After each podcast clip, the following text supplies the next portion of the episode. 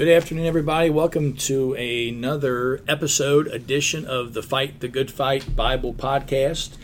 Um, just a quick uh, rundown of where you can find us. We have an email address, which is fightthegoodfight10 at yahoo.com. We can also be reached on Facebook at fill in, fill in. It is Fight the Good Fight Bible Podcast on Facebook. On Facebook. So we strongly encourage to email. We'll have a Twitter account. We already have a Twitter account, a handle pretty soon for you. We're still at this stage. We're still kind of new to this. We're about what six or seven podcasts in. We're yeah. now right in the middle of our um, episode seven. Episode seven, good deal. We're uh, now in part three of our trilogy on righteousness. We started out with just a definition of righteousness. Hope you listened to that one. And the last episode was about the two great powers of God's righteousness and just to kind of uh, springboard into that, we talked about a lot of things, but um, essentially, the two great powers of God's righteousness exist in uh, the Ten Commandments in Jesus Christ. He gave us two witnesses uh, that are the same as saying two powers of righteousness, righteousness or witness to that righteousness, um, which is important. And today we're going to tackle uh, three miracles of salvation the three miracles concerning the salvation of a sinful soul, and they're all miracles of righteousness. All right, so hopping right in today, we're going to be discussing the three miracles regarding the salvation of a soul. We could go on and on about uh, what people are teaching about salvation, probably argue everything from you know the baptismal regeneration to the decision for Jesus Christ, and certainly man plays a role in that, but um, anyone who's redeemed and saved, they're redeemed and they're saved by the power of God's righteousness. And it takes, uh, we're going to look at three miracles of righteousness. Uh, for the salvation and the sanctification, actually, of any believer. So we're going to pick it up in the book of John. We're going to try to stay as much in the scriptures as we can. Um, Gospel of John, uh, chapter 16, verses 7 through 11 uh, Uh, record this Nevertheless, I tell you the truth. It is expedient for you that I go away, for if I go not away, the Comforter will not come unto you. But if I depart, I will send him unto you. And when he is come, he will reprove the world of sin and of righteousness and of judgment. Of sin because they believe not on me, of righteousness because I go to my Father and you see me no more, and of judgment because the prince of this world is judged. Uh, those are loaded verses, and there's a lot of things we could unpack out of there. But what we want to concentrate on today is the first miracle required for the salvation of a soul, and we're going to call that miracle the miracle of Holy Spirit conviction. Before anyone can receive Jesus Christ as their Savior, before anyone can be filled with the Spirit or have any gifts of the Spirit or be redeemed, there must be this miracle of conviction that the Holy Spirit does in a person's life. I'm sitting around the table with uh, three gents that I know have experienced that miracle because it, it, it, leads a man to repentance. If we were to kind of backtrack a little bit from uh, last the last episode of these powers of God's righteousness, and, and the Ten Commandments are a power of God's righteousness that have the power to condemn all sin in the flesh. They they by the law is the knowledge of sin and we need to use the 10 commandments as the power that convicts a sinner that they are unrighteous. So the first miracle is the miracle of conviction and how it involves righteousness is that the holy spirit proves by the fact that the world proves the scripture records and every human conscience bears witness to that we are unrighteous people and that must be proven and not just proven, it must be confirmed by this miracle of the Holy Spirit in our lives. Okay, so that, that being said, and that being true, um, the point should come up that what's that look like practically in our churches? We, we certainly don't want to give anybody the idea that we're to sit around in a pew or anywhere else waiting for the Holy Spirit to move and convict us. Um, we're going to talk about what our role is as, as the church, as ministers, as servants, as disciples, as evangelists, what is our role in in facilitating this with the Holy Spirit? It's it's the power of God's righteousness that convicts a person of their sin, of their unrighteousness in the person of the Holy Spirit. But let's talk about what it looks like practically. If we're in a church, Jace, Ethan, Dylan, and we're going to quote unquote preach the gospel, which now that frankly has been so diluted, it's hard to even know what that means anymore. But when we have a discussion on conviction of the Holy Spirit, what is our what is our part in that? Are there any questions about that or any comments about what is the church's the preacher's part in that? So the part from the preacher obviously is to present the gospel that is truth here, and we have that repentance and faith. You know, we have to make sure that we let people know that accepting Christ, that in itself means nothing. We have to make sure people know that, you know, the devil himself accepts Christ. What does that mean to accept Christ? What we really need is people to repent from their sins and trust in God, repent and believe. And we know that faith is trust and nothing more. We need to trust in Christ and repent of our sins. And that's huge. And this is the Holy Spirit moving in someone in the sense that apart from God, we can do nothing. Apart from God, we can do nothing. But it is up to the individual to, to hear that and to let that sink in and to really surrender those things and obey, to repent and trust in Christ. So we have a we have two sides of the coin. We have the preacher, then we have there's two responsibilities here. We have the side of the, the preacher, whoever is presenting the gospel to someone, and then we have the side of whoever is on the recipient, who is the recipient of this and um, each of them have responsibilities.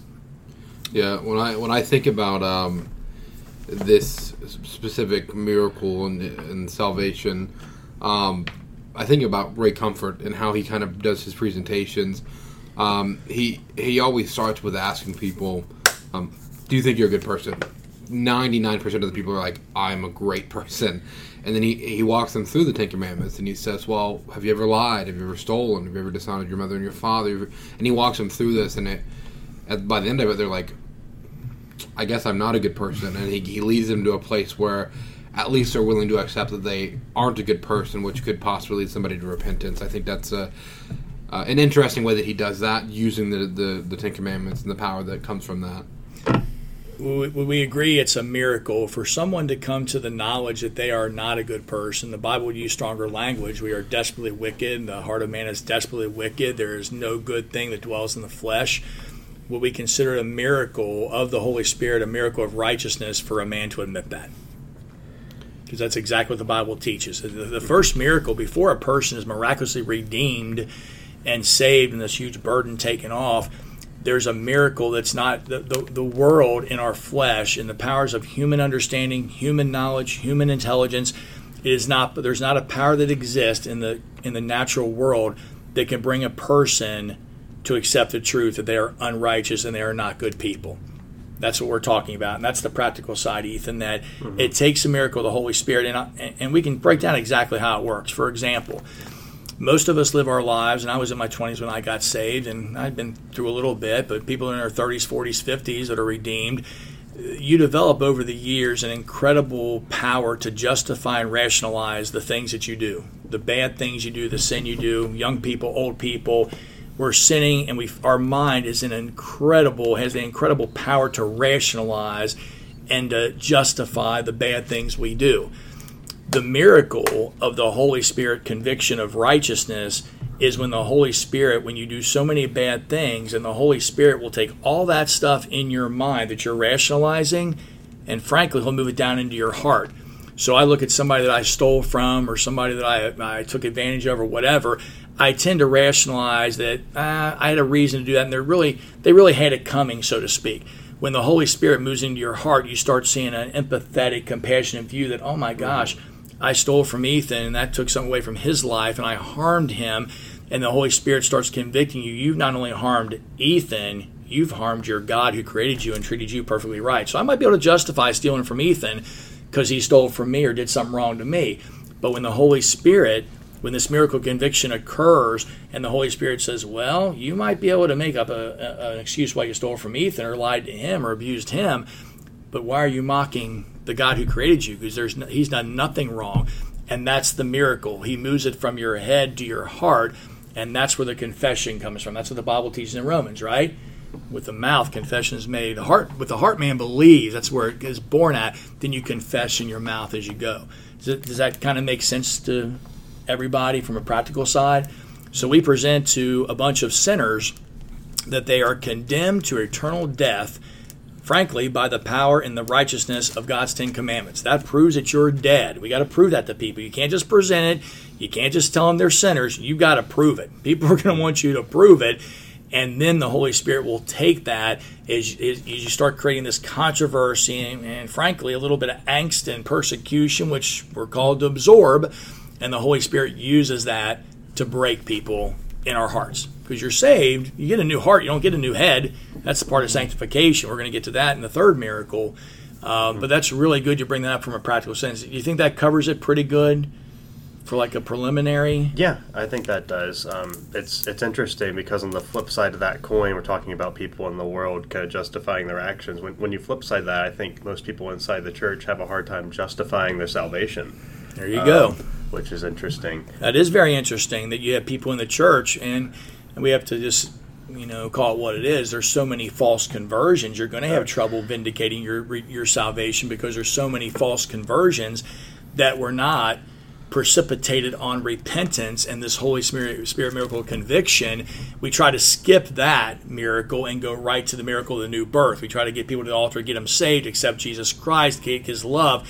Well, the bad news is nobody's going to experience that incredible love of God until they experience the fear of God. Mm-hmm. That's the way it works. The fear of God is the beginning of knowledge. It leads a man, you know, that's what really brings a man to repentance. Now, the Bible says the love of God that bring, and that's true but it's the fear that you've sinned against a holy God that loves you. And I understand that this God has loved me and created me, and I have sinned against him, spit in his face, mocked him, used his name in vain, and, and hurt him. I get a little scared about that. That fear, like, oh, I better watch what I'm doing here.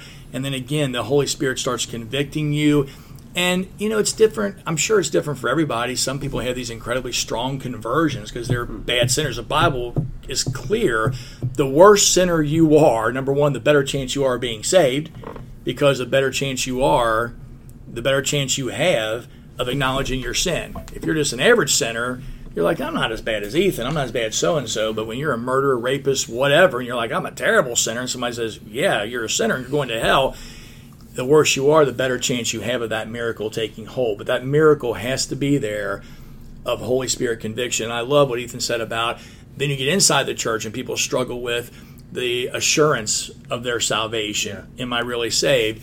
And we're probably going to cover that a little bit in, num- in miracle number two, but a lot in miracle number three.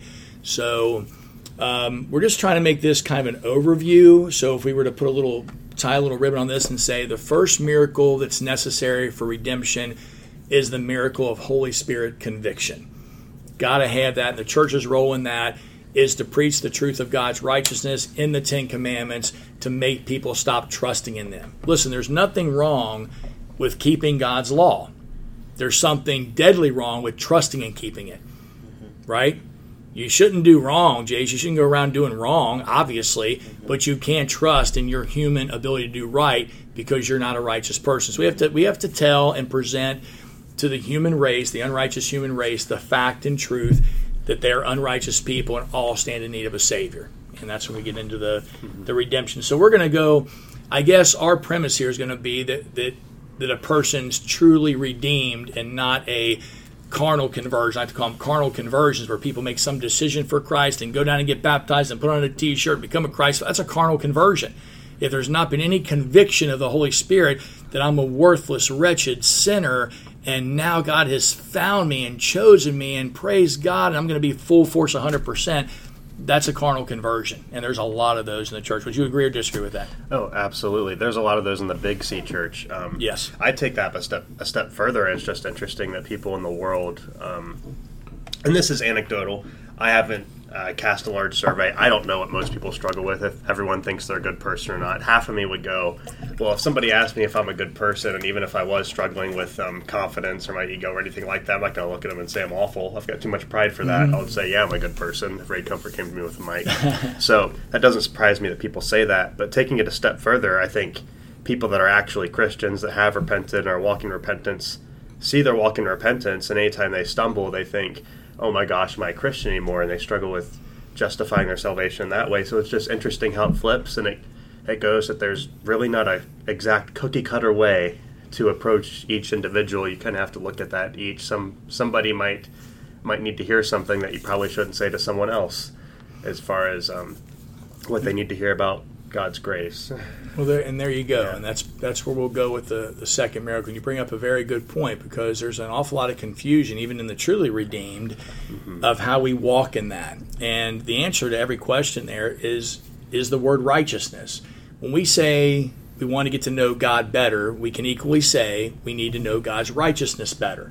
When we say we have faith in God, we should be saying we have faith in God's righteousness.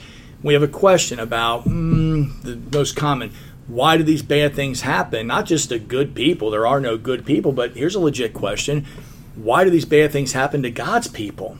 They happen. Bad things happen to God's people every day, Jace. Bad things happen to God's people every day. The answer to that is trust in God's righteousness. Trust that He's the one that's doing everything by the power of His righteousness, and it's not it's not our righteousness, but we play a role in it. We play a role in this, but our role is not a righteous person. So we're going to jump to the next miracle, and this is what we'll call the miracle of the new birth. I know it's not popular in the church to talk about being born again, but that's exactly what the Bible says. You must be born again. It doesn't say you must speak in tongues, it doesn't say you must be baptized, but it says you must be born again. The second miracle of the Holy Spirit is the miracle of the new birth, right? We all know we've become a new creation. Old things passed away, all things become new. So we'll talk about this miracle of the new birth. Let's assume that the way the altar of redemption is set up, and that's what we're talking about here this altar of redemption that Jesus Christ has set up in the world, and how the four horns work the faith and repentance, and the, um, we have law and grace and faith, repentance, and it works perfectly if we present the truth of unrighteousness and somebody says, Well, if I'm so evil and wicked, and it might be a good point, a good time to point this out. It's simply not enough. Evangelism is not telling people they're a sinner, and it's not telling people about Jesus. That is not evangelism. It's a part of it. Telling people they're a sinner, Dylan, doesn't get the job done. Just to tell you you're a sinner, because you're going to come back to me and say, well, everybody's a sinner. And for me to say, well, you're not perfect, nobody's perfect. You can keep rationalizing and justifying. What I have to unfortunately convince people of is there's nothing good that dwells in you. Not only are you a sinner, you're a wicked, evil, vile sinner capable of everything you've ever seen on the news. Every time we watch the news and we see the most heinous act and think, oh my gosh, that's terrible, I'm appalled by that. Well, I think if you're honest, you'd say, I'm appalled by the fact that I'm capable of some things that I would never think I was capable of. And we are. You put anybody in a situation to protect their families. Gosh, now, just put anybody in a situation where Donald Trump doesn't become president. You see people doing things you never dream a person was capable of, but they are capable of it, aren't they? And we're capable of some really heinous acts. So, again, not enough to say you're a sinner and need Jesus. No, you're a wretch, you're unrighteous. Ethan, without Jesus, you can do nothing. You have zero hope in this world without Jesus Christ. Okay? So, moving on to the second miracle, the new birth, there's a word the Bible uses that's pivotal to this. Uh, we find it over in Romans, and I believe chapter 4. I'm trying to make some notes here. We'll jump over there. And it's used, it's used of Abraham in chapter 4. So get ready for, J. huh? J word. Another one. What? I word. We're talking about righteousness, Imputed. but we're talking about justification mm. by faith. yeah. But the word we're going to learn and use, which if there were 10 people or 10 million people listening to this podcast at some point, I would bet only a few small handful have ever heard this word. And if you have heard it, you have no idea really what it means. And the word's imputed. What we learn in Romans chapter 4 regarding the second miracle of righteousness regarding salvation is the word imputed, and specifically, it's imputed righteousness. You've already determined that righteousness is perfection, it's the ability to always know right from wrong and always make the right choice. True or false, Dylan? When you're redeemed and the Holy Spirit came to dwell in you, at that point, you have the divine ability living in you to always make the right choice every time. Is that power in you? Yes, I mean the power. is Yes. there, Yes. It's not the reality. It's true. Absolutely. Ethan, it's true. If I were to say, Ethan, You just got saved. The Holy Spirit is now in you. The Spirit of the living Christ is in you. The perfect, righteous Spirit of the Lord Jesus Christ is in you. And now you have the ability to always know right from wrong and always make the right choice if you'll defer to Him. That's a mm-hmm. true statement. Absolutely. So throughout the rest of my life, every time I sin, every time I fall short, it will always be after I was presented with a choice and I could have chose the right thing. You, you have the power to choose the right thing because Yeah. you could say, I can't choose the right thing, but Jesus in me can. Right. Now that's true, Dylan. But listen, it's not reality. Right. That's what. You, you- that's why I stopped because I'm like, Yeah. Like I, It's yes, tricky. Yes, it's there. Yeah. But like, But that's why we call it imputed righteousness. Because what happens is, and here's exactly what happens. So Ethan goes into a church, and we call it the Lord's been dealing with him, and the conviction's coming, and he walks in on a Sunday morning, and Nate the preacher is presenting the gospel and saying, Hey, you're dead in your sins, and we want you to be saved and know Jesus, and you can come forward and you need to repent of your sins and receive the great gift of life. And Ethan says, I'm going to do that, man. The conviction's too much. I'm going to do that and you go to the altar and you say, Lord Jesus, I am a sinner. I know I've sinned against you. I'm not sure what's going on here because you don't know what's going on. You're making a step of faith. And you say, Jesus, forgive me my sins and make my life worth living. That's the words I said when I got saved. Let me explain to you and try to get a mental picture of this. The moment that happens, Ethan, here's what goes on. You have a spirit in you, a dead spirit. When you walk to that altar, your spirit inside of you, your your your spirit's dead. Jesus Christ, the Holy Spirit, Jesus Christ Himself, you can picture, just picture a metal rod, and your spirit's the, the cold metal rod, and then all of a sudden, Jesus, beautiful Holy Spirit, kind of spins around that rod and becomes one in your spirit. Bible teaches this. You become one with Him. He takes your spirit, kind of wraps around like a snake would wrap around a coil, and He takes your spirit and makes it alive. And at that point, you received what we would call the gift of salvation, the gift of life. You've heard those terms, right? When you get saved, did you? Let me ask you something. When you got saved, Jace, did you receive the gift of life or a debt of life? I think it was a gift. Like I said, it Pretty sure it's a gift, right? Owed it. Yeah, and now if I would have said to you now, Dylan or uh, Jace, in order for you to really be a Christian, you've got to do A, B, C, and D. You've got to you've got to do any works. We won't mention all the different works that people can add on to this. If I tell you there's a work involved, it's no longer the gift of life; it's a debt of life. It's not a debt of life; it's a gift of life. Jesus Christ gives you a gift of life. We might call it the gift of salvation, right? Then we've heard that God gave me the gift of salvation, but you know what He really gave you? He gave you the gift of righteousness. He imputed his own personal righteousness into your life and into your spirit. Now, why is it absolutely necessary for us to trust in and receive the gift of Jesus Christ's righteousness to be redeemed? Why is that absolutely necessary? Why do we have to have Jesus' righteousness living in us? So to backtrack into something you said earlier, just to make this make a little more sense Okay. or be applicable to everybody, you said it's okay to keep God's law. It's just not okay to trust keeping mm-hmm. God's law. And people might hear that and go, "Okay, I'm not keeping God's law." Well, just to make that practically, that's the equivalent of anyone saying, "Well, I'm a good person." That's It what that means. You're, you're trusting God's law. I'm a good person. God's law says, "Be good, do good works." You say, "I'm a good person. I don't need Christ. I'm fine." You're trusting God's law. That's what that means there's nothing wrong with being a good person. There's nothing wrong with doing those things, quote unquote, a good person. There's nothing wrong with doing good things. There's there's something wrong with trusting those things. And what we need to approach is, is what are people trusting? Well, that's yeah, the thing. But go ahead. You can. That's just good. We covered that in the last episode. Yeah. Yeah. Very good. That's good. Ethan wasn't here for the last episode. This is this is good banter. And we Yeah. can jump back. That's why we're doing this. There's a big difference in trusting in God himself and trusting in the power of God. For example, when we talked about the two covenants, and we'll review this, I'm glad to do it. when you trust in God's law, when you trust in the Ten Commandments to to to make you a good person, when you think the Ten Commandments are some sort of sin weakener, you are not trusting in God Himself. You're trusting in the power of God's righteousness. When you trust in Jesus Christ, you're trusting in the man. You're trusting in God Himself. And that moves us right to this point. The Ten Commandments cannot impute any righteousness in you whatsoever. They can only condemn you. The Ten Commandments have no power to make us righteous. They only have the power to prove us unrighteous. Jesus Christ, the only begotten Son of the of the God of gods, he has the power to impute righteousness and and and let you do righteous acts, Jace, mm-hmm. and he gets the glory for it. You you'll rarely hear anybody run around saying, "I accepted Moses as my savior," will you? I've never heard that of you. No. But I see people act like it every single day. Anybody trusting in the Ten Commandments is really they've really accepted Moses as their savior, and they're trusting in dead works. And Moses would back me up on that. When I say I've trusted Jesus Christ as my Lord and Savior, I'm trusting in God Himself. I'm confessing that Jesus Christ is God in the flesh.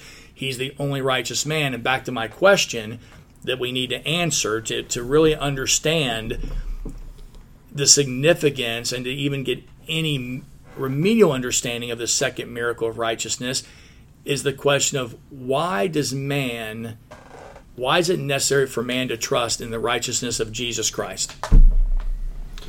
Well, without it, we, we can't even come into the presence of Yeah. God. Because we have none of our own. Yeah. The, the reason we as Christians trust in the righteousness of God and the righteousness of Jesus Christ is simply because we have no righteousness of our own to trust in. I can't say, well, I'm a pretty righteous guy. I can trust, I, I can keep this. Great example is if you know about Christian scientists, like I think that's Tom Cruise and those guys are Christian scientists. Uh, Scientology. Scientology. Scientology, Yeah. sorry. They have a crazy doctrine where they only have to keep the, the, the commandments they can keep. If they have trouble committing adultery, you don't have to keep that one because you can't. You don't have to. You kind of pick and choose. That's a person trying to establish their own righteousness. And Paul would say it this way in Romans: going back to establish your own, your own righteousness, you've rejected God's righteousness because you get that by faith. Mm-hmm. So back to the word imputed. Imputed is another word for lend imputed is another word for lend or lent. For example, those of you hopefully on this podcast that have been around church for a while, especially in finances, you'll hear a verse quoted, an obscure verse from Proverbs about uh, a borrower is a slave to the lender. You ever heard that, Dylan? I won't name drop here, but there's a one guy who really wants to beat that like it's money. Okay, it's not money when the Bible says a borrower is a servant to the lender, he's not talking about money. He's talking about the fact that when Jesus is redeemed and Jesus Christ imputes or lends you his righteousness to live an abundant life and a joyful life in this world, you're a slave to him who lent you that righteousness, right? That makes us slaves to Jesus Christ. When I knew that the day before I was redeemed, I had zero power in myself to overcome anything. I don't care how much willpower I desired. I could not stay away from women, alcohol. I couldn't stay away from anything. The minute Jesus Christ lent me his righteousness, I could call on him, Ethan, and say, Jesus, deliver me from that. And he would. And I became a slave to the king who lent me his righteousness. Now, listen, I'm going to read to you out of uh, chapter 4 here about Abraham. And it starts out in chapter 4. Uh, we'll start at verse 17. As it is written, I have made thee a father of many nations before him whom he believed, even God, who quickeneth the dead, and calls those things which be not just as though they were. Abraham, who against hope believed in hope, that he might become the father of many nations, according to that which was spoken, promised, so shall thy seed be. And being not weak in his faith, he considered not his own body dead when he was about a hundred years old, neither yet the deadness of Sarah's womb. He staggered not at the promise of God through unbelief, but was strong in faith, giving glory to God. Let that sink in. Because here's the result of that. We most of us know the story of Abraham and, and we talked about it a little bit earlier, actually, back in Galatians, we talked a little about Hagar and that, that whole deal of the, the covenants and how they look like they mocked and laughed at God and, and went into Hagar. But Abraham here is lauded by God for his great faith when, when Sarah's way past childbearing years. Abraham's way past childbearing years. He said, God's still going to come through. Yeah, I might have I, I might have wavered a little bit, but I'm keeping that promise. And look at verse 21. It says, And being fully persuaded that what he had promised, he was able also to perform. When you read that verse, gang, when it says, And being fully persuaded that what God promised, he was able also or also able to perform, that's the verse of trusting in God's righteousness. When God makes a promise and he's righteous and he's immutable, he cannot lie, we believe that and we stand firm on that. And verse 22 helps us with our study today. And therefore it was imputed to him for righteousness. Abraham believed God, it was accredited to him, accounted to him, and imputed to him as righteousness. Now, it was not written for his sake alone that it was imputed to him, but for us also, to whom shall it be imputed if we believe on him that raised up Jesus our Lord from the dead. The second miracle, I know it sounds a little more complex than what you hear in the church, but this we're just telling you what happens when people get saved. You don't know this when you get saved. It's taken years to learn this stuff, but it's recorded in the book. But when a person's when a person is saved, they are lent. They are given and imputed and lent the righteousness of Jesus Christ, and that's what we depend on, right? And that's a miracle that, that God Almighty can take an unrighteous, wretched man with zero good in them at all. Zero good. Listen to me. If if if God could search your heart, Ethan, and find one shred of true goodness, Jesus uh, didn't have to die. He couldn't find anything else to do, so he had to send his son to die, correct? It's, it's recorded in the scripture that if God could have found another way to redeem man without sending his son, he'd have found it. But listen, he needed righteousness, and there was none. He looks and said, I've declared them all unrighteous. Again, recorded in Romans. I'll just declare all unrighteous, and I'll save you all the same way. So by us receiving Jesus Christ as our Lord and Savior, it's just another way of saying we're going to receive God's righteousness into our lives. We're not going to trust in our own righteousness because we have none. We're going to trust in Jesus Christ, who the Bible says was the sent righteousness of God. So I know we're talking about righteousness a lot because that's what the study's about, the trilogy on righteousness, and I hope it wears you out. But I hope it wears you out to the point to where every sermon you hear and every false prophet and false teacher and false preacher you hear that are trying to convince you that you've got some goodness in you, whether you've never been redeemed, been redeemed one day or 1,000, anybody trying to convince you that you have your own righteousness is lying to you. We want to protect you from that and say, no, no, no, no, no, no, no. That's not my righteousness. That's Jesus Christ. Because here's the difference. If you've been saved for five years, Jace, and you decide to go over to the mission field and you've decided, you know what, I've been walking the Lord for five years, and um, there are some verses in there. I'm the righteousness of God in me, and I've got my own righteousness now, and I'm going to go do this, and I'm going to go to the mission field, I'm going to save some souls. Who's going to get the glory for that? Jason's getting the glory for it because he's doing the I am righteous thing. Right. No, who gets the glory for that? Jesus Christ gets the glory for that. You're only over there because of his righteousness, not your own. Do not be confused. You you made you asked the question, I'm getting there people that are sitting in churches confused a little bit or I don't know, insecure about their salvation. Okay, I'll say this you're insecure about your salvation because you're not knowledgeable of righteousness. The more you know of righteousness, the more secure you become in trusting in God's righteousness. You don't have those issues anymore because you've got two schools of thought. You've got the once saved, always saved, which is just another way of saying that we're going to take all power of God's righteousness away by destroying his immutability and does God change? Let me ask you a question. The minute you're saved, does my God change? Does he look at sin differently after Ethan's saved? He can't. Yes, he cannot, Jace. God cannot look at sin any differently after a person's redeemed. Actually, it's worse for you. After I'm redeemed and I know that the things I did were wrong, I know that the penalty is even harsher for me because I do it out of knowledge. I do the sin to the high hand, right? Mm-hmm. Then you got the other side of the coin, the way other side the free will people who will tell you that, okay, you come in on Sunday and you accept Jesus Christ as your Lord and Savior and you're saved, but then you go home and you're a woman, you put on a, the wrong pair of pants. Oh, you gotta get saved again. Okay, my God's no fool. Mm-hmm. And here it is. It's just two sides of the same coin. It's people trying to trust in their own works, besides saying, no, from now on I set my face towards learning and gaining knowledge of Jesus Christ and his righteousness, not my own. It's dying to ourselves every single day. And I will say this I'll go on record. You're eternally secure as long as you're eternally committed. There's no question about that. But don't try to sell me on this line of goods that you can do whatever you want, live however you want. God won't mind because my God is righteous. He's immutable. He's got to mind. He has to mind. I don't know at what point he says, I've had enough. But we sit here to tell you you're eternally secure as long as you're eternally committed. Our goal is to get you eternally committed by learning of these things. So, any questions or comments about imputed righteousness? Because that's number two miracle. We got about five minutes for number three.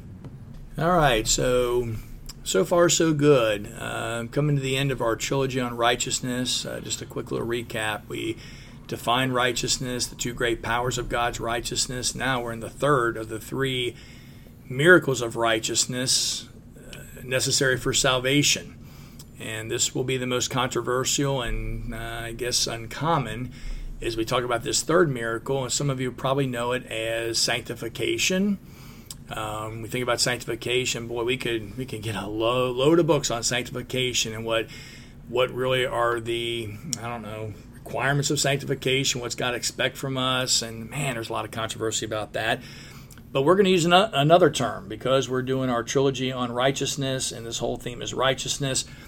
We're going to refer to the miracle that God performs and the gift, the charisma that He gives us after He convicts us of our unrighteousness, convicts us of sin, and the Holy Spirit is the facilitator of our new birth. We're a new creation. Old things passed away, all things become new. Then there's another power of righteousness that we have that is our power of sanctification and living the Christian life, of living the fullness and the wonderfulness of the Christian life. And we're going to call that the indwelling righteousness of Jesus Christ. So you've got the imputed righteousness that, and back to Jace, justifies you. The imputed righteousness satisfies God's requirement of not not having to kill an unrighteous man. That's what it does. So Jesus imputes his righteousness, and God says, "I can't, I don't have to kill Jace because he's got righteousness. He's got Jesus. He imputes that, and that justifies you, right, Jace? That's what mm-hmm. justification by faith Yeah. is.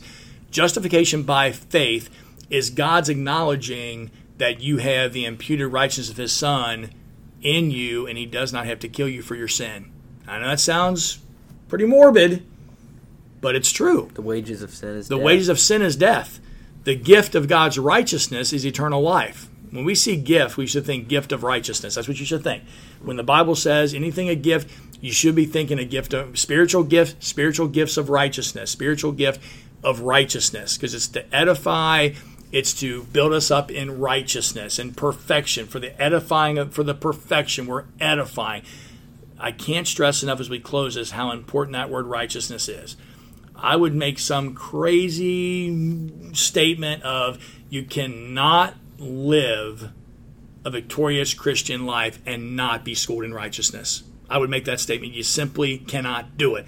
You can kind of go around the edges a little bit and find it once in a while here and there, but until you're really grounded in the truth of God's righteousness, you can't live a victorious Christian life. You're just too confused because you're always stuck between is it me doing it or God doing it? What's God doing? What's the preacher doing? No, it's all being done. All things are done by the power of God's righteousness. If if preacher Joe preaches the best sermon ever and gets 92 souls saved, he preached that sermon by the power of God's righteousness. The 92, 92 souls are saved by the power of God's righteousness, and they stay saved by the power of God's righteousness. Your question about what about all these insecurities when you're saved and this and that? Great question. You're convicted to be saved by the power of God's righteousness. You're saved by the power of God's righteousness. How do you think you're kept in grace? I'm going to go and say the power of God's Ah, I think it's a good guess. We're going to go and say you're, you're, you stay in the body by the power of God's righteousness. We're saved by trusting in God. We're kept by trusting in God. It's the only power that exists.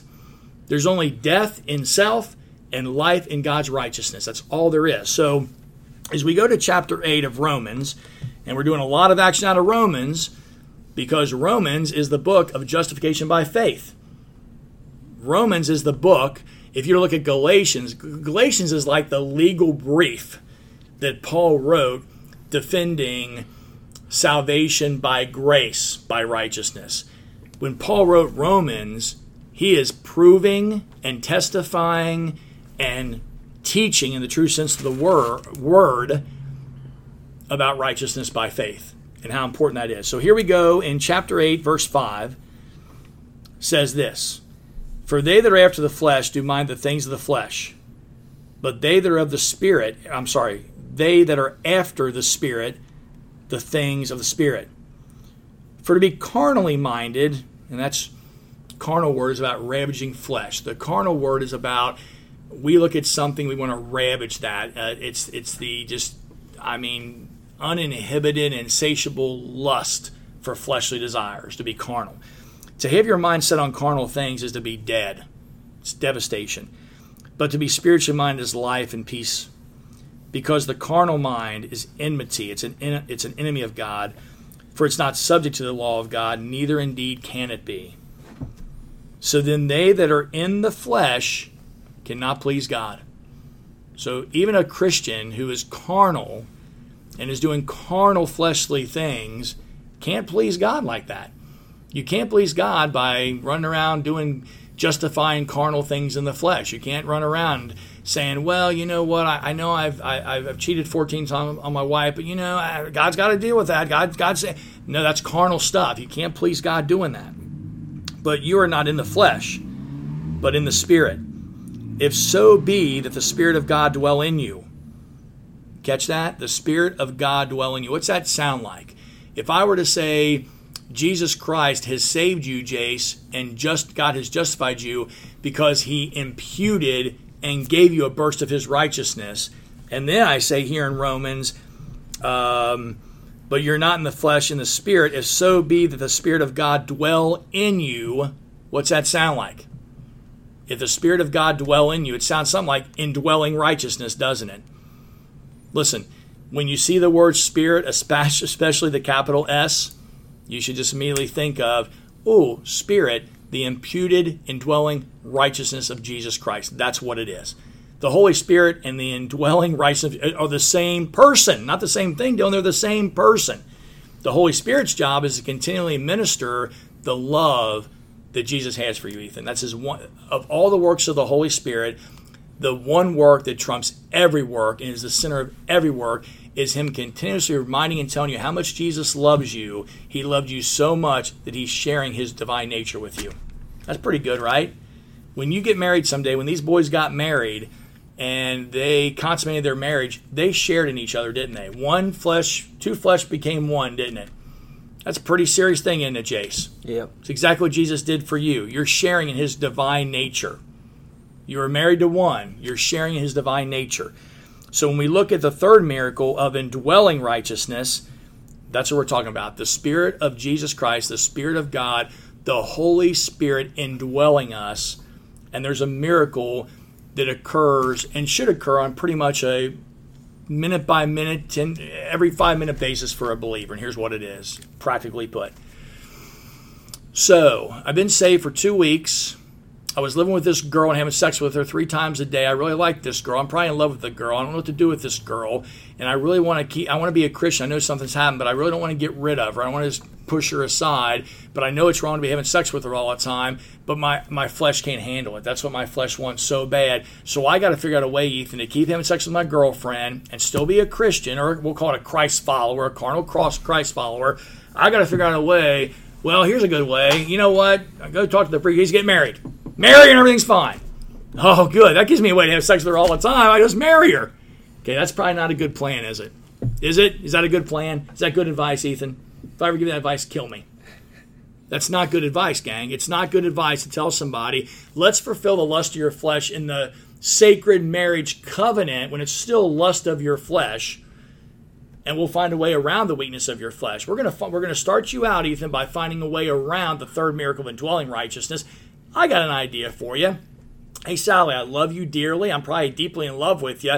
It's not good that we have sex anymore because that's fornication sinful. We all know that. It's probably not even good we live together anymore. We need to get on our knees and pray that the, the power of righteousness indwelling in me, or hopefully us at that point, can make us where we don't have to have sex all the time. We can go out on a date and hold hands once in a while and work towards a godly relationship.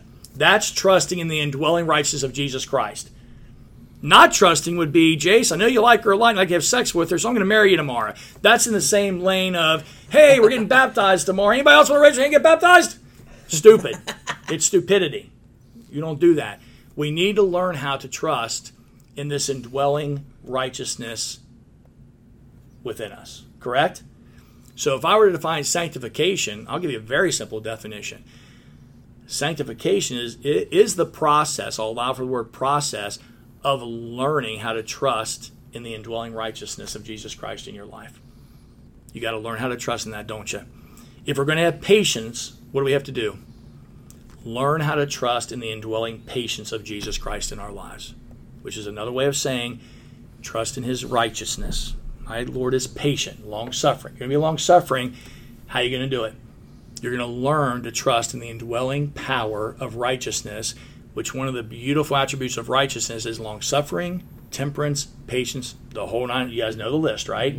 But you see the difference in that miracle it takes. Now, that's a daily miracle. That's almost a, uh, it's not just daily, it's really minute by minute. Every day of your life, Ethan, God imputes righteousness and He saves your soul. And He says, Let's get to work, son, because I'm in you now. Now we're going to grab our shovels and grab, let's get to work and let's let's walk out our salvation. Let's walk out this indwelling righteousness. Does that make sense in your guys' lives? Mm-hmm. Yeah. That's important. Does that make sense? Yeah. because what we try to do is the world especially and the church is really just they're, they're just driving the same train on a different track of the world trying to find all these other ways to get around suffering through enduring through. It's what we used to call the perseverance of the saints. The doctrine of the perseverance was learning how to learning how to push our flesh aside and trust in the spirit of jesus christ in us. And that means you know what ethan if you came to me and said hey i just got saved. I got this girlfriend. I really love her. I would say, well, first of all, let's try to win her to the Lord, obviously. But for right now, I'd say get rid of her, but you can't keep living with her. You can't be having sex with her. But here's how we're going to trust in the indwelling righteousness of Jesus Christ. We're going to let Him decide this. You're going to do what you need to do and separate a little bit and let Him make that decision. Because frankly, son, you can't. I can't make it. The preacher can't make it. The Pope can't make it. Only Jesus Christ gets to make those decisions, right? So sanctification is, again, I'm not going to call it really the process. It's the grievousness, is a good word. It's the grievousness of letting Jesus Christ make these decisions in your life. And here's the thing you're going to find He doesn't do it quick. He doesn't lay it down like a Sunday sermon. He's like, I'll tell you how much you can handle, and I'll let you know when you can't handle anymore. Then I'll take over for a minute, and I'm throwing you back in there. Okay? That's how you grow in the grace and knowledge of Jesus Christ. Now, if people don't learn, if we don't take people that are saved, Ethan, and teach them about righteousness in general, what happened to them, and now what's getting ready to happen, they're going to be really confused. There's no big secret where these doctrines come from, this hyper grace garbage comes from. They don't know about righteousness. Jesus would sit right here and say, if we could teach them about righteousness, it wouldn't have this nonsense going on. But they don't know about righteousness. They don't know about the power of God, Jace. They only know about the power of man and how they can grab God and put him in the power of man. That's not how it works you know, to get back to one of the controversial issues we dealt with in this uh, little tri- in this trilogy, and I hope it was controversial. The power of righteousness, Ten Commandments, or Jesus Christ. People should, if you're if you're really sharp, you come to me and say, "Well, Jesus Christ kept the Ten Commandments. Is that true?" Mm-hmm. Dylan, is that true? Did Jesus Yeah. Christ keep the Ten Commandments perfectly? Well, that's what he did. I'm a Christ follower, Ethan. If he's doing it, I'm doing it. Is that legitimate? Is that a legitimate intellectual argument? No, sir. It's not. No. Tell me why. Because Jesus Christ was perfect and, and no one has kept the Ten Commandments perfectly their entire Okay. lives. Accept him. except Jesus. If somebody comes to me and says, "Now, Jim, I've been studying a lot of religions, and, and Jesus made it clear. It was clear that Jesus. I agree, Jesus was a perfect man and never broke any of God's law and Ten Commandments. I'm going to live the same way." What's the flaw in that reasoning? They already have broken it. Why they Yeah, but what's the fundamental flaw? If somebody comes to me and says, "Well, Jesus kept the Ten Commandments, and I'm a Christ," I hear this in churches. I'm a Christ follower, mm. and Jesus kept the Ten Commandments, and that's exactly what I'm going to do. What's the flaw? I mean, we're It's not an open Christians. book You're test. not trusting in Christ. You're trusting in the Ten Commandments. Yeah. The difference is Trusting in Jesus words. Christ was a righteous man. Listen, listen very closely. Jesus Christ did not keep the Ten Commandments by the power of the Ten Commandments. He kept it by the power of his own righteousness. The ten- keeping the Ten Commandments was a fruit of Christ's righteousness, not yes. Because they were him. Good way to put it. That's a very good way to put it. Say that again. keeping the Ten Commandments was a fruit of Jesus Christ's righteousness, and in the same way, it will be a fruit of ours too. Now, not to the same extent that it was for him, because we still have flesh and we are still unrighteous in our flesh, and we still are fighting that. We're still at war, and we will be until we're dead and resurrected. But a part of that sanctification is training to failure. So, unfortunately, that's a part of how we find out what we can and can't handle is Yeah. we fail. And But you're you, you, you're right. You stopped right there. We we today in my life, if I go out and say, you know what, I have a great opportunity to lie and make a bunch of money. No, Lord, I won't do that. I know it's wrong, and I need you to deliver me from that. At that point, I am keeping the law of, of do not lie by the power of Jesus' righteousness, mm-hmm. not my own. Right. Mm-hmm. That's the difference. Now, And he gets the glory for it. he gets the glory for it because I have to acknowledge daily. Listen, I'm still an unrighteous person. I've been saved 20 some years. I am still an unrighteous person. Left to my own resolve, I will show you unrighteousness. And that's true with a lot of religious people, a lot of redeemed people who get tricked into trusting their own righteousness again, become some of the most angry and cruel, bitter, vindictive people you ever meet in your life. Because the Bible calls it a dog going back to its own vomit. You don't go back to that sinful legalism. You're not, listen, you've done nothing more today, Dylan, you did 20 years ago about your salvation. Nothing. You might know a little more about Jesus' righteousness and how to how to trust in it more, but you can't take one shred of glory more today than we did 20 years ago. It cannot happen. So that's, that's very well said, because that's really the truth of it. When when those statements remain in the scripture, you are now the righteousness of God in Him in Christ. That's what it's saying. It's the way God looks at you. But we are trusting fully in the righteousness and perfection of God Himself, not ourselves. And you cannot. We don't want you guys, anybody to listen to this, or don't get tricked into trusting in yourself. It's exactly what Satan wants you to do. He wants you to take glory away from God. Satan's the happiest when good things are being done, and we're taking the glory for it. So give God's us people. so give us a um, a, recap. We've got the three miracles of salvation by God's righteousness. Give us a recap. One, two, and three. Okay. So the three miracles uh, of righteousness concerning a believer, we'll call it, or salvation or believer, is one, the conviction of unrighteousness. So the Holy Spirit convicts man that he has no righteousness to depend on of his, of his own. The second miracle is the miracle of the new birth, the born again experience. We should start saying more about the born again experience than being saved or anything like that. It's the born again experience of us becoming one with Christ.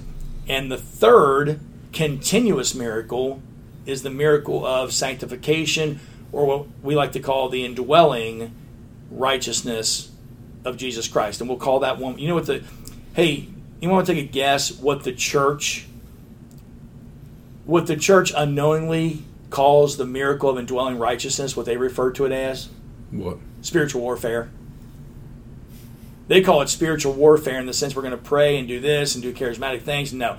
Spiritual warfare is really the truth of the indwelling righteousness of Jesus Christ, what's recorded in Romans, that the power of righteousness in your spirit of Jesus Christ has to overcome your desires of the flesh.